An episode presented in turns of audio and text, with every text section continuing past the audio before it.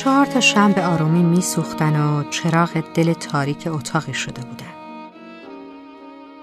اتاق از حیاهوی حضور انسان خالی بود. فقط صدای پچ پچ آهسته شمها به گوش می رسید.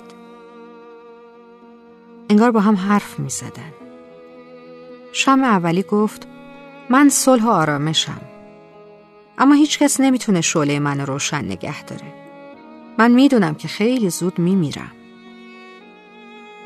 بعد کم کم شعله صلح و آرامش ضعیف و ضعیفتر شد.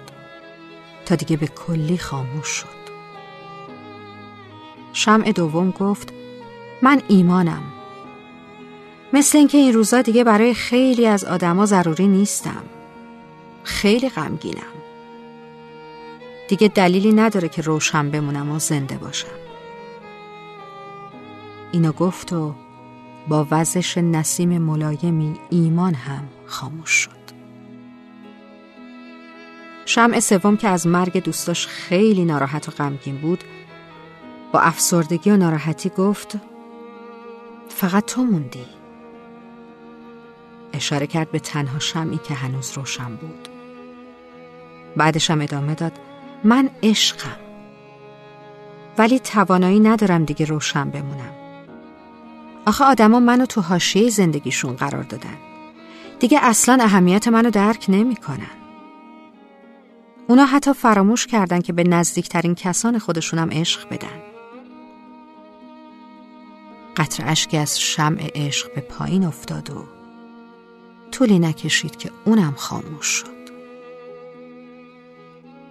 ناگهان صدای پایی در اتاق پیچید. کودکی وارد اتاق شد و سه تا شمع خاموش رو دید لب و لوچش آویزون شد و گفت اه چرا شما اینقدر زود خاموش شدید؟ بعد هم شروع به گریه کرد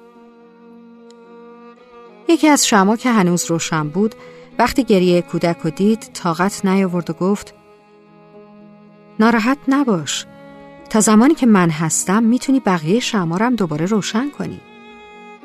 من امیدم. کودک با چشمایی که از اشک و ذوق و شوق می درخشید شمع امید و برداشت و دوباره بقیه شمها رو روشن کرد.